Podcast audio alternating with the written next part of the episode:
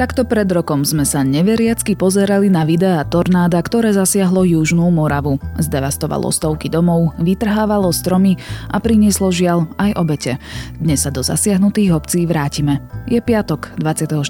júna, meniny má Ján. Počasie bude podobné tomu včerajšiemu, jasno až polooblačno a opäť príjemne teplo, 25 až 31 stupňov. Počúvate Dobré ráno, denný podcast denníka ZME s Janou Maťkovou.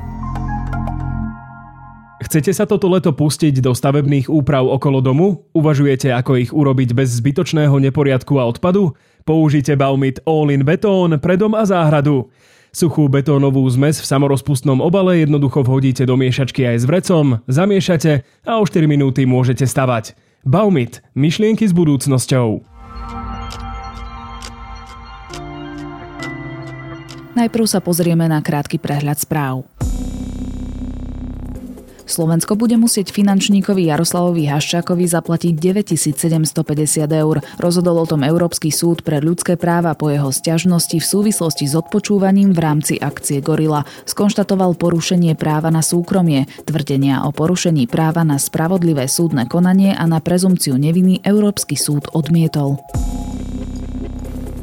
Koalícia schválila v stredu mediálne zákony. Po novom budú mať politici právo na odpoveď, čiže napríklad reagovať na nepravdivé tvrdenie a dokonca aj na komentáre, ktoré z tohto tvrdenia vychádzajú. Ministerka kultúry Natália Milanová vysvetľovala, že tieto paragrafy chcela Sme rodina a oni museli súhlasiť. Na riešenie stretov s medveďmi vznikne expertný tím. Má byť zložený z odborníkov, ktorí majú adekvátne znalosti a skúsenosti v problematike týkajúcej sa medveďa hnedého. Bude nápomocný pri nastavovaní opatrení, ktoré budú prihliadať na ochranu prírody, ale tiež zdravia, života a majetku ľudí. Vnímanie ruského prezidenta sa ocitlo na najnižšej úrovni za ostatných 20 rokov. Ako uviedol americký inštitút Pew Research Center, iba 9% dopýtaných dôveruje tomu, že robí vo svetových záležitostiach správnu vec. Súčasný župan Košického samozprávneho kraja Rastislav Trnka oznámil svoju opätovnú kandidatúru. Do politického boja ide bez podpory vládnych strán. Stratili ju pre kauzu predraženého nákupu bez kontaktných teplomerov. Viac podobných správ nájdete na Sme.sk alebo v aplikácii Denníka Sme.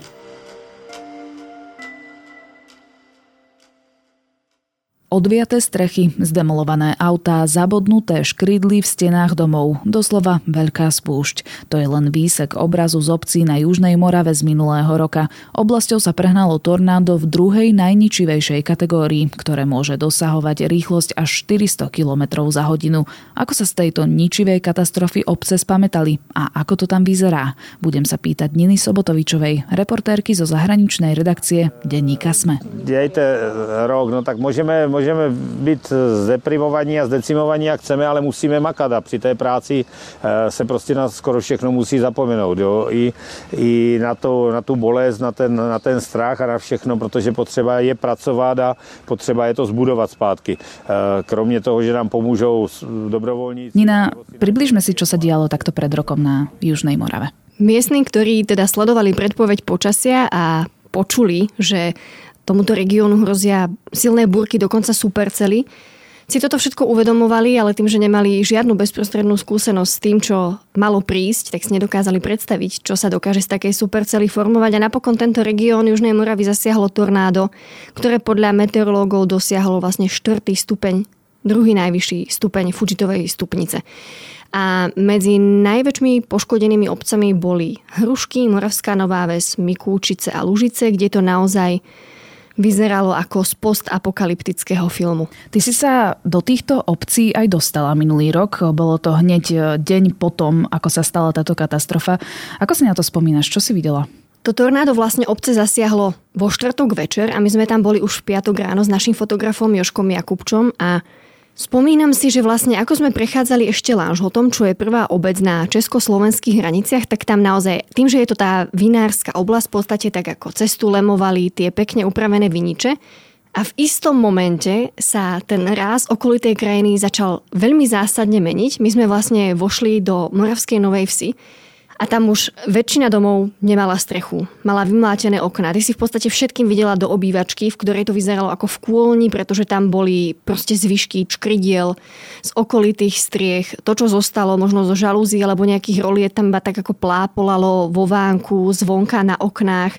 Všade, kadiaľ sme kráčali, v podstate aj pod tým autom, pod pneumatikami si počula, ako škrípe tá súť, škrípu škridlí, škrípu proste zvyšky rôznych ako strešných krytín v podstate. Rozbité okná. Presne tak. E, zo stromov de facto z tých, ktoré sme videli, nezostalo nič, alebo teda by si ani nepovedala, že to kedy si bol strom, to boli naozaj iba také oholené pahýle, v ktorých tých konároch sa vlastne tiež pozachytávali nejaké tie strešné krytiny, najmä tie plechy poohýbané, alebo karosérie aut. To bola vlastne ďalšia vec, že Tých aut tam bolo plno, v podstate cesty boli neraz zaterasené, takže my sme veľkú časť týchto obcí v podstate prešli pešo, aby sme tam nezavadzali jednotkám integrovaného záchranného systému, pretože tí naozaj potrebovali nejaký priestor na prejazd a inak tie obce boli plné vrakov vlastne. Tí najšťastnejší mali povedzme akože iba vybité okna na autách, ale mnohé tie vozidlá boli proste zlisované pod ťarchou toho, čo na ne e, naváľal ten vzdušný vír. A ak si správne spomínam, bol tam jeden taký zaujímavý obraz, že na jednej ulici, na jednej strane boli domy úplne zdemolované a na druhej boli pekné, ako keby sa tam nič nestalo. To boli Lužice. Pretože v tejto obci tornádo zmenilo smer. A v podstate, ako to hovorili tí obyvateľia, že hrozne ďakovali za to, že my bývame až za školou, k nám sa to nedostalo, ale že vlastne nevieme sa radovať z toho, že my sme boli ušetrení, pretože tuto proste naši susedia, ktorých poznáme celý ten životný príbeh, vieme, ako proste splácali postupne hypotéku, čerstvú mali splatenú a pozrite sa, čo zostalo z ich domu, de facto nič, budú ho možno musieť zbúrať. Takže áno, toto boli Lužice, kde vlastne presne časť domov bola v podstate úplne zdemolovaná alebo vážne poškodená a časť zostala nedotknutá. A to v podstate ma aj trochu zaujímalo, keď som sa teraz stretla so starostom Lužic Tomášom Kláskom, že či tam akože vzrástla nejaká zášť medzi miestnymi, či si jednoducho závidia tí, ktorí eh, bohužiaľ boli proste v tej zasiahnutej oblasti, pri pohľade na tých, ktorí sa s ničím takýmto vlastne trápiť nemuseli, alebo naopak, pretože stretávali sme sa aj s tými názormi, že mnohí ľudia um, mali pocit, že tí zasiahnutí si v podstate polepšili, pretože teraz vedeli zrekonštruovať za štátne peniaze a podobne. Samozrejme, že našli sa aj všelijakí takíto, ako to starostovia nazývajú, proste nešťastníci, ktorí to proste vnímali takto nejako závislivo, ale v podstate, že v tých Lúžiciach takáto nevraživosť nepanovala. Že by si závideli e, jedni obyvateľia obce tým na druhom konci. Toto, toto sa tam našťastie nedialo. Tornádo si vyžiadalo celkovo 6 obetí a asi 200 zranených. Čo ti vtedy hovorili miestni? Ako to prežívali? Kde boli? Čo robili? Skrývali sa? Lebo videli sme samozrejme aj nejaké videá, ktoré boli publikované na sociálnych sieťach, takže možno niekto naozaj bol stále pri okne a ne, neveril vlastným očiam. Niektorí, teda ako to spätne vyhodnocujeme, naozaj riskovali, stojac pri tých oknách, tým, že sa snažili zaznamenať, ako úraduje živel.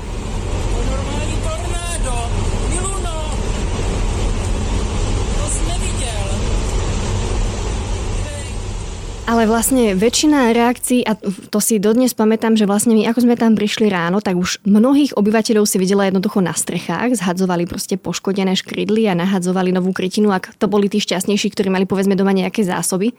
A Viem, že hlavne boli tých ľudí plné ulice, tým pádom ako, ako novinár si vlastne bol obklopený takým tým uh, šťastí zúfalstvom a z časti takouto akože namotivovanou proste nádejou, že dobre bude, pretože rovno proste sa to snažíme vyriešiť, snažíme sa všetko opraviť, ako to ide. Ale stretávali sme sa proste s rôznymi akože odtienkami zúfalstva. Viem, že jedna pani sa prišla proste hľadala pomník svojich rodičov na cintoríne v Mikulčiciach a nevedela ho nájsť, pretože tam tornádo naozaj všetky tie náhrobky poničilo, tam stáli možno Starosta dnes hovorí, že 6 pomníkov z tých úplne všetkých stálo na svojom mieste. Ostatné boli minimálne pováľané, ale že našli naozaj aj dosky, ktoré vlastne odleteli 30 metrov od miesta, kde boli pôvodne osadené. Ono létalo spoustu věcí, že? A v tom, v tom chaosu a v té strachu si člověk to, ale opravdu prostě některé ty náhrobní kameny byly, byly jinde, než měly být, takže opravdu se dostal. A není na tom nic divného, že ten náhrobní kamen váží 60-80 kg a letěl, když eh, tady na, nad dědinu letěl autobus, který váží 22 tun. To je už nějaká váha a ten prokazatelně letěl vzduchem.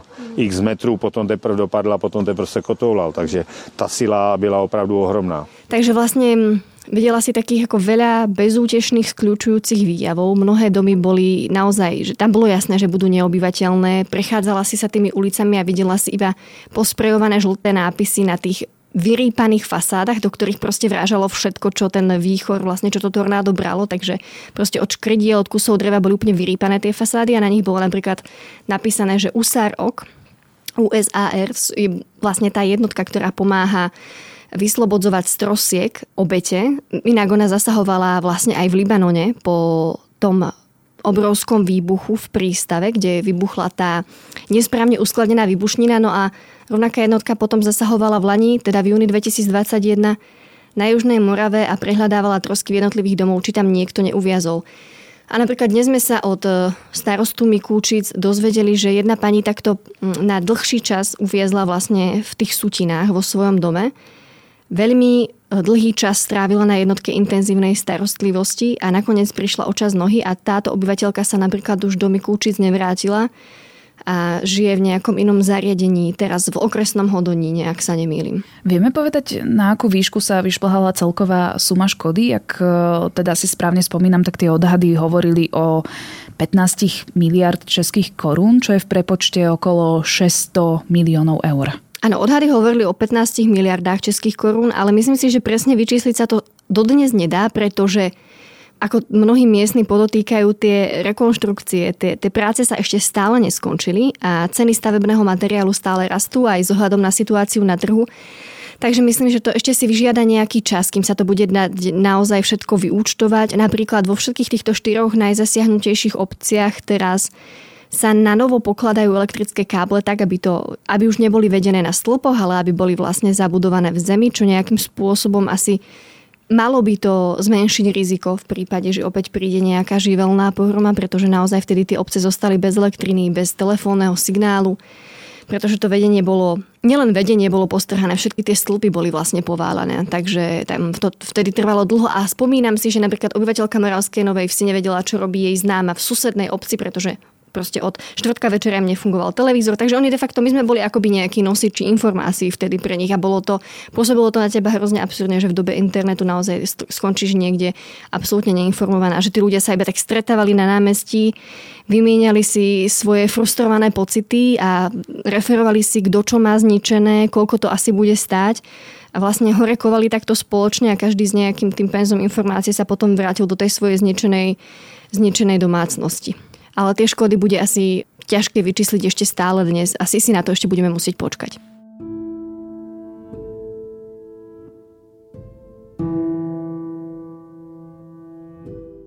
Ty si sa do týchto obcí zničených tornádom, alebo teda poznačených tornádom, vrátila po roku. Čo sa tam zmenilo? Asi to závisí na jednotlivých obciach, čo sme si hovorili presne aj s fotografom, že napríklad Mikulčice ti na prvý pohľad vôbec nepripadajú ako obec, ktorú by spustošilo druhé najsilnejšie tornádo. Pretože z diálky sa vlastne ako najmä v tých slnečných letných dňoch lesknú proste všade nové strechy, vidíš tie nové naozaj čisté fasády, že to vieš proste rozlišiť, že toto je naozaj nový náter.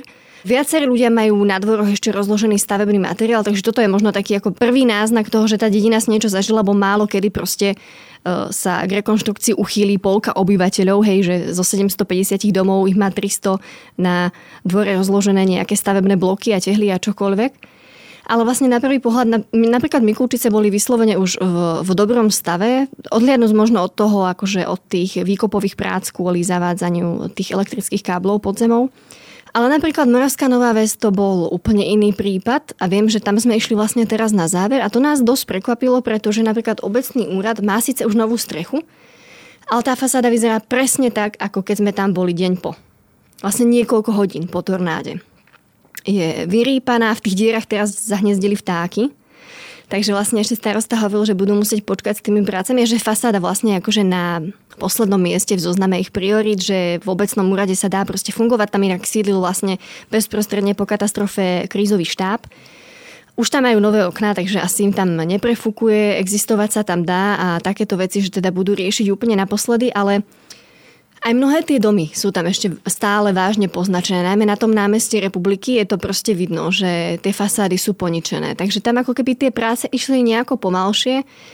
Ale pri rozhovore s miestnymi som mala trochu taký pocit, že v tej obci sa tak nejak najviac na ľuďoch podpísalo nejaké to psychické vyčerpanie a, a všetko, čo s tými rekonštrukčnými prácami a dražejúcim stavebným materiálom asi súvisí, pretože napríklad pani z obecného zastupiteľstva nám hovorila, že ľudia si veľmi závidia, že tam vyslovene akoby sú nejaké dva tábory poistených a nepoistených, pričom tí nepoistení sa cítia nejak ukrivdení, pretože vyplácanie finančnej pomoci pri vlastne týchto rekonštrukčných prácach z štátnych programov, ako bol napríklad Živel, bolo podmienené tým, že si mala tú nehnuteľnosť poistenú. Ale zase táto pani e, Martina Imrichová nám presne hovorila, že tak ako k tomu prídu tí poistení, ktorí každý rok zaplatia nejakú čiastku, ktorá nie je malá, tak tým pádom automaticky proste majú, splnili si nejakú povinnosť, boli zodpovední Takže im akoby ona to racionalizuje tým, že, že im náleží proste vyššia suma a rovnako vlastne to tomu pomôže tá poisťovňa, ktorá ti vyplatí nejaké poistné plnenie, takže máš akoby prostě potom pracuješ s väčšou čiastkou, keď se snažíš ten domček dát znovu dokopy. Jeden se po, pochlubil druhému, třetímu, že někteří neměli pojistky, ty zase závidějí tím, co měli pojistky, protože tam se to tolerovalo v tom programu živel nějak, ale jako když pokud my si platíme x let pojistku, která je skoro, nejme tomu třeba 10 tisíc korun, nevím teď, a někteří vůbec, tak jako bohužel, jo. Nechci být jako hnusná, když jsem to neštěstí viděla druhý den, jakože to prostě v té chvíli, co mě napadla první věta, bylo, Ježíš Maria, ještě, že jsme pojištění, jo. A fakt je, že... Ale že vlastne ľudia sa tam takto rozdelili nejako na tábory. A vlastne aj starosta nám opísalo, že keď prichádzala prvá materiálna pomoc, tak si ľudia, a to teraz použijem také slovíčko, vlastne možno nevhodné, ale rozoberali veľmi živelne pretože kamión už na začiatku obce vlastne dokázali svojpomocne vyložiť každý, kto čo sa mu hodilo a že vlastne pred obecný úrad, pred budovu radnice už prišiel úplne prázdny vodič, odovzdal iba nejaký ten predávajúci, odovzdávajúci protokol. S tým, že toto som mal pôvodne na korbe, ľudia rozobrali, podpíšete mi to. Takže vlastne, že, že to nebolo úplne šťastné riešenie, potom vznikli teda nejaké centrálne sklady, kde už to podliehalo nejakej evidencii, ale vlastne starostovia naznačujú, že takéto vzopnutie, taká tá solidarita a vlna takej tej vzájomnej pomoci upadli po prvých týždňoch a ľudia sa naozaj akoby začali zameriavať primárne na to, aby aby oni si z toho dokázali niečo vziať. Dokonca ľudia v nezasiahnutých oblastiach si nárokovali nejakú finančnú pomoc. Takže viem, že Lužický starosta musel niekoľko týchto žiadostí s týmto odôvodnením zamietnúť. Alebo že ľudia dokonca robili také veci, ako že keď vedeli, že sa bude zvážať súď a všetok ten neporiadok, ktorý vlastne vytvorilo tornádo, keď sa prehnalo ich obcov, tak proste povinášali staré nábytky a iné rárohy ako na ulicu, aby to pobrali spolu s tým, čo sa bude vyvážať tak či tak. Čiže proste ako ľudia v menšom alebo väčšom rozsahu proste zneužívali tú situáciu. Platili zhruba dvě třetiny pojistek. Živelní katastrofa ale odhalila větší problém. Až polovina nemovitostí v Česku totiž není vůbec pojištěná. A další třetina lidí má svůj majetek pojištěný na nižší částku, než je jeho skutečná hodnota. Ono sa to v princípe stáva asi pri každej možnej situácii a nie len tu na Južnej Morave. K tomu poisteniu nehnuteľnosti som sa ešte chcela priblížiť a to, že keď sa stala táto katastrofa, tak sa riešilo, že či tie poistky kryjú takéto ničivé živly. Ale ty teda hovoríš, že niektoré domy ani neboli poistené. Niektoré domy neboli poistené vôbec. Starosta Tomáš Klásek hovoril, že bol extrémne prekvapený rozsahom nepoistených domácností. Ale áno, do veľkej miery to tie poisťovne kryli, pretože vlastne málo kto v tomto regióne má poistku špeciálne na nejaké živelné katastrofy. My tu naozaj v miernom pásme sme donedávna ešte ani neuvažovali o tom, že môže prísť takéto nešťastie. Ale viem, že ako som sa rozprávala minimálne presne s tými ako predstaviteľmi obci, tak tí hovoria, že si dali nehnuteľnosť poistiť na dvojnásobok, že radšej budú naozaj ročne platiť oveľa viac peňazí, ale budú mať tú istotu, že proste to poistné plnenie im potom vykrie prípadné práce, ktoré by opäť ako bolo, boli nevyhnutné kvôli nejakému poškodeniu, aj keby prišla iba silná búrka. Ale je stále možné, že veľa tých domácností zostáva nepoistených, alebo sa poistili nejako minimálne a tam už je to naozaj akože o svedomí a rozhodnutí každého jednotlivca, či mu to či mu to naozaj nestojí za to mať nejakú istotu a zaplatiť povedzme, ja neviem, v prepočte 300 eur alebo 400 eur ročne, ale naozaj vedieť, že sa budeš mať kam obrátiť, keď budeš potrebovať naprávať vzniknuté škody. Dostali poškodení ľudia a obce aj podporu od štátu? Áno, dostávali. Myslím, že tá bola úplne, úplne zásadná, ale zasa do veľkej miery vlastne pomáhali aj neziskovky, ako Adra, Človek v ohrození, respektíve v českej verzii Človek v tísni, Charita, rôzne tieto vlastne katolícke organizácie, tým, že Južná Morava je v podstate tou bezprostrednou blízkosťou k Slovensku, je to naozaj taký silne veriaci katolícky región. Takže tam veľmi pomáhali aj, aj takéto organizácie a v podstate napríklad Tomáš Klásek presne hovoril, že začali tieto typy organizácií požívať nový level vážnosti, pretože dovtedy, keď ľudia počuli, že človek vtísni, tak len mávali rukou a hrozne to malo malo to vlastne až akože negatívnu konotáciu, keď si hovorila neziskovka sem, neziskovka tam. Ľudia to majú akoby pretože politici často populisticky rečnia o nejakých mimovládkach a neziskovkách a hovoria o tom s dešpektom a tí ľudia si absolútne nedokážu predstaviť, čo je skutočnou náplňou práce týchto dobrovoľníkov. A to boli naozaj prví ľudia v teréne a to potvrdzujú dnes už aj miestni, boli to prví ľudia v teréne, ktorí najlepšie dokázali odhadnúť ich bezprostredné potreby, čo im chýba po zasiahnutí týmto živlom a dokázali ako prvý vyplácať aj finančnú pomoc. Oni samozrejme nadvezujú na históriu toho, že kde všade, v akých krajinách a pri akých situáciách boli, takže myslím si, že situácia na Južnej Morave nebola pre nich ničím prekvapivá, aj keď to možno znie cynicky. Obyvatelé Lanžhota už třetí den odstraňují škody, které jim na začátku týdne způsobilo tornádo. Poškodilo střechy domů, vyvrátilo stromy a ploty. Nedaleko odtud přitom dnes začala stavba památníku věnovaného šesti obětem loňského tornáda. Ale pred pár dňami sa objavilo tornádo južnejšie od týchto obcí v, v Lanžhote. Tie škody boli značne menšie. Videli sme tam nejaké potrhané strechy, možno prevrátené stromy. Je toto ale realita dneška? Máme sa pripraviť, že v tejto oblasti, a či už ide teda o Južnú Moravu, ale aj Slovenska, lebo však bezprostredne sa dotýkajú slovenské hranice Južnej Moravy, že týchto situácií bude pribúdať a teda tornáda už nebudú niečo exotické len zo stredu USA. Mm. Tornádo je stále niečo, čo je veľmi ťažké predpovedať. Vlastne vždy, keď meteorológovia hovoria, že sa sformujú nejaké supercely potenciálne z tých eh, horúcich spárnych letných dní, tak je vždy ťažko povedať, či to tornádo príde alebo nepríde. Navyše je to vlastne živlo, na ktorý sa nevieš úplne pripraviť.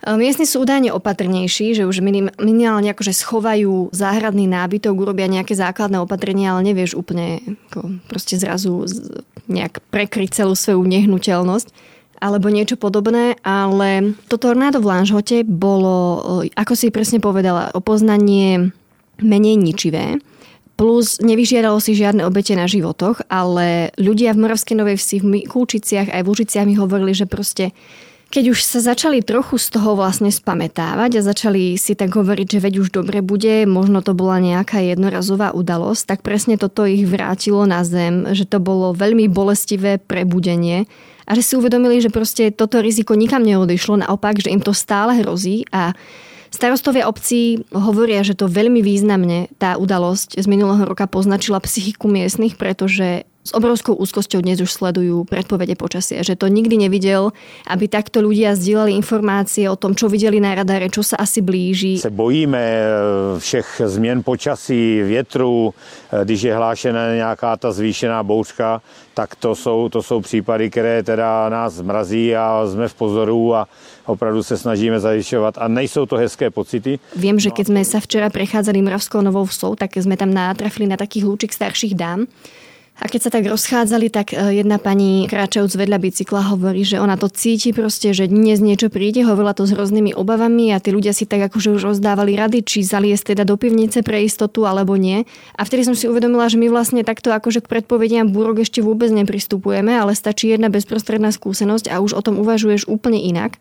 A vlastne po návrate sa v ten večer strhla taká silná búrka aj v Bratislave a som si tak povedala, že ono to vlastne naozaj môže prísť ničoho nič. Veľmi silný vietor sa zdvihol a to už naozaj nemusí byť od toho ďaleko v takomto prípade. A miestni údajne sú teda podľa napríklad aj Tomáša Kláska extrémne citliví na to, keď sa na nebi začnú formovať burkové mraky, to, že zavládne naozaj veľká panika. Premýšľajú napríklad nad tým, že by si vystavali nejaké bunkre? Aj na toto som sa pýtala, či podnikajú nejaké nadštandardné opatrenia v tejto oblasti, alebo že či investujú do nejakých nákladnejších stavebných materiálov, ktoré by boli povedzme bytelnejšie, to som použila bohemizmus teraz, ale že vlastne do, až do takej miery to vlastne neženú, pretože jednak asi kvôli tej finančnej otázke a druhá kvôli tomu, že zabezpečiť si bunker. No, možno by si pripadali pred susedmi e, trošku paranoidne, napriek tomu, čo zažili, že obyčajne sa snažili naozaj neodfláknuť rekonštrukciu, zabezpečiť, aby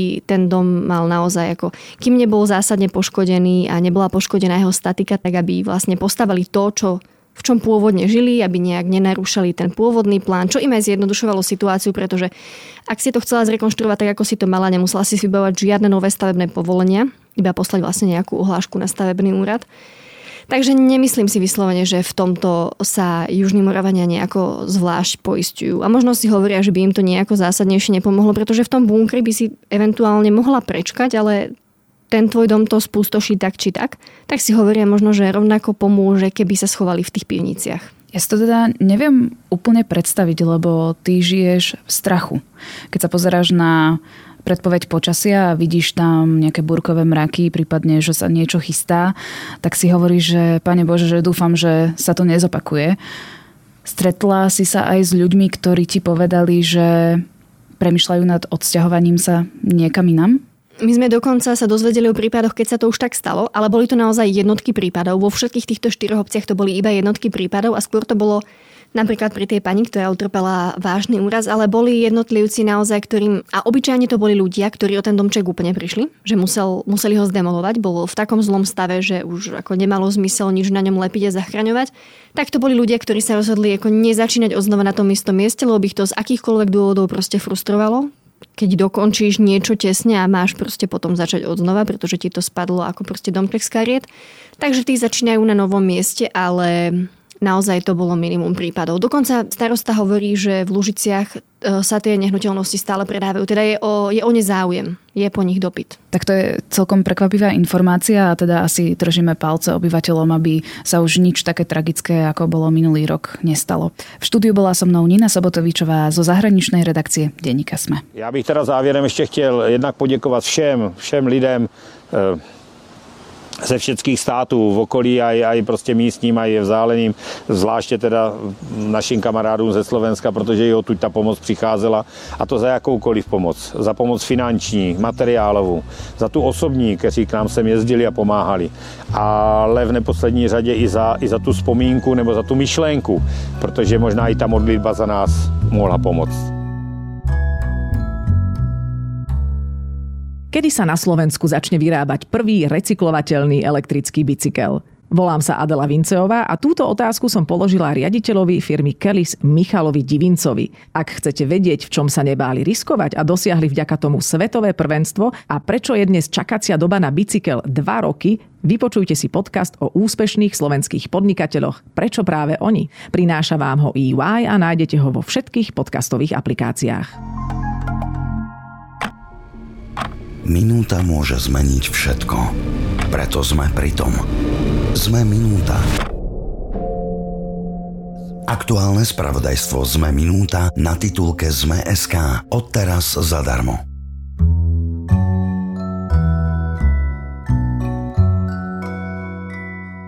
Podcastovú reportáž priamo zo zasiahnutých obcí priniesla minulý rok aj naša kolegyňa Katarína Kozinková. Táto epizóda Klíma podcastu bola nominovaná aj na cenu Podcast roka v rámci novinárskej ceny 2021. Určite stojí za vypočutie. Link na reportáž nájdete v popise tejto epizódy a mám tu pre vás aj ďalšie podcastové typy z našej produkcie, napríklad Piatoček či TFM, v sobotu Klik a v nedelu Dejiny o postavení žien v slovenskom štáte. Na dnes je to všetko. Počúvajte Počúvali ste Dobré ráno, denný podcast denníka ZME s Janou Maťkovou. Okrem mňa pre vás podcast pripravujú aj Zuzana Kovačič-Hanzelová, Nikola Šuliková Bajanová, Tomáš Prokopčák a na produkcii sa podielajú Kristina Janščová, Viktor Hlavatovič a Adam Blaško. Pekný víkend a počujeme sa opäť v pondelok.